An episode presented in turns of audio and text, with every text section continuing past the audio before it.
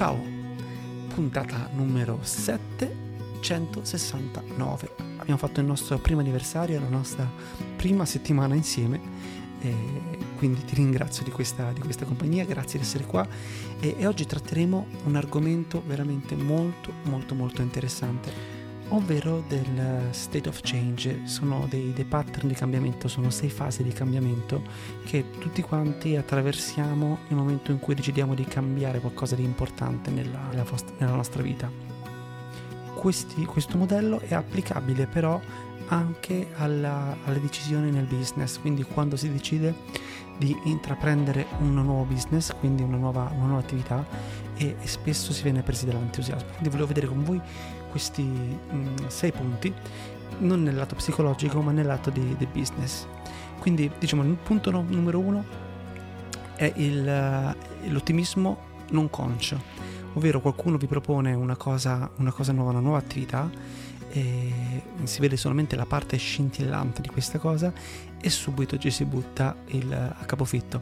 Capita spesso nel network marketing quando ti fanno vedere tutti i grossi risultati che potrai avere, tutte le cose che, che funzionano e ti promettono risultati tutto più facili di quello che sembrano, perché si vede solamente la parte davanti ma non tutto il lavoro che c'è stato dietro. La parte numero due è il pessimismo informato. Praticamente abbiamo cominciato il nostro business, abbiamo cominciato a capire com'è il meccanismo che c'è dietro questo lavoro e scopriamo che non è tutto così semplice, non è tutto così automatico e che non è sicuro che ci sia successo, quindi incominciamo a mettere un po' di dubbio alla nostra spinta iniziale che era dovuta all'entusiasmo e all'ottimismo iniziale. E qua si passa al punto numero tre, che è diciamo la, il, il punto di svolta, che è la, la crisi del di significato, quindi la, eh, si mette in dubbio quello che, eh, che si sta facendo, le scelte che si è fatte, le decisioni che si è prese. E questo punto è, è molto importante perché è il punto in cui di solito tutti quanti eh, lasciano, è il punto in cui bisogna trovare veramente la motivazione e eh, avere veramente l'idea di qual è il nostro risultato finale, il nostro obiettivo. In questo caso, per esempio, di solito il punto numero quattro è la parte più più triste, quindi è il momento in cui si tirano le remi in barca, si chiama crash and burn, quindi vuol dire ok, ci siamo schiantati e ricominciamo dal punto numero uno su un altro business.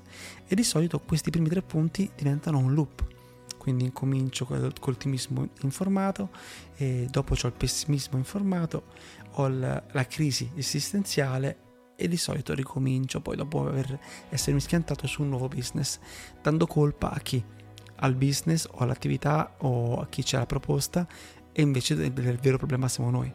Se invece a un certo punto incominciamo ad andare avanti al, dopo il punto tre, di solito si risale la china e c'è quello che si chiama ottimismo informato. Ovvero cominciamo a capire che sì, è difficile, sì, ci sono dei problemi, non è facile come ce l'hanno raccontato, però si può fare se ci crediamo veramente. E infatti poi il punto numero sei è finalmente il, diciamo, l'achievement, quindi siamo arrivati al nostro obiettivo finale. So che così possono sembrare molto semplificati, ma tanta gente che incomincia spinta solamente dall'ottimismo, ma poi dopo quando si informa cosa sta facendo veramente o non gli piace o semplicemente capisce che non è così semplice come, come si pensava.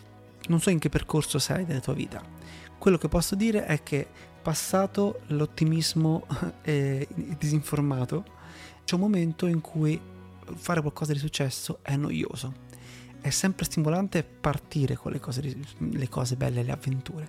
È molto noioso continuare perché ci sono tutta una serie di cose che non sono divertenti, sono lente e non sono delle cose belle da condividere neanche. Quindi fare business spesso vuol dire occuparsi soprattutto di quella parte che è però la parte che poi dà più risultati, perché è la parte in cui tutti quanti normalmente mollano. E quindi spero che tu sia magari in una fase in cui Questa, questo racconto ti possa servire e che tu possa magari tornare anche eh, sui tuoi passi se stai per mollare qualcosa di, di importante. L'entusiasmo iniziale è fondamentale, è la cosa che ci fa partire. Non è detto che ci debba essere sempre, non è detto che debbano essere sempre in crescita, no? Ci sono dei momenti di calo, bisogna tenerli, tenerli presenti, ma come sempre la cosa fondamentale è avere ben chiara qual è la meta. Se la meta è chiara, la visione è chiara, e tutto quello che c'è dietro è molto più semplice, è molto più, più automatico. E quindi vi ricapitolo le sei fasi che ci possono essere quando si crea un progetto. Quindi è la, l'ottimismo disinformato, il pessimismo informato, la crisi esistenziale che può portare al crash and burn, quindi alla distruzione del progetto, oppure può portare al ehm, ottimismo informato, che è la parte in cui ci informiamo finalmente, capiamo che c'è quello che si dice trippa per gatti, fino a quando poi portiamo al sesto punto, che è al, finalmente l'achievement, quindi siamo arrivati al nostro obiettivo. Spero che queste informazioni ti siano state utili. Se vuoi approfondire l'argomento anche dal lato psicologico, puoi cercare su Google le sei fasi del cambiamento, eh, che tratta più di un di pattern a livello psicologico legato al cambiamento di abitudini o comportamenti problematici, però è veramente molto molto interessante, applicabile anche un po' a tutti gli altri contesti. E anche per oggi ci salutiamo, ti ringrazio tantissimo per avermi dedicato il tuo tempo e per avermi fatto compagnia, e se vorrai domani sono ancora qua, eh, lungo il mio cammino, lungo il nostro cammino. Intanto ti auguro buona vita. A presto.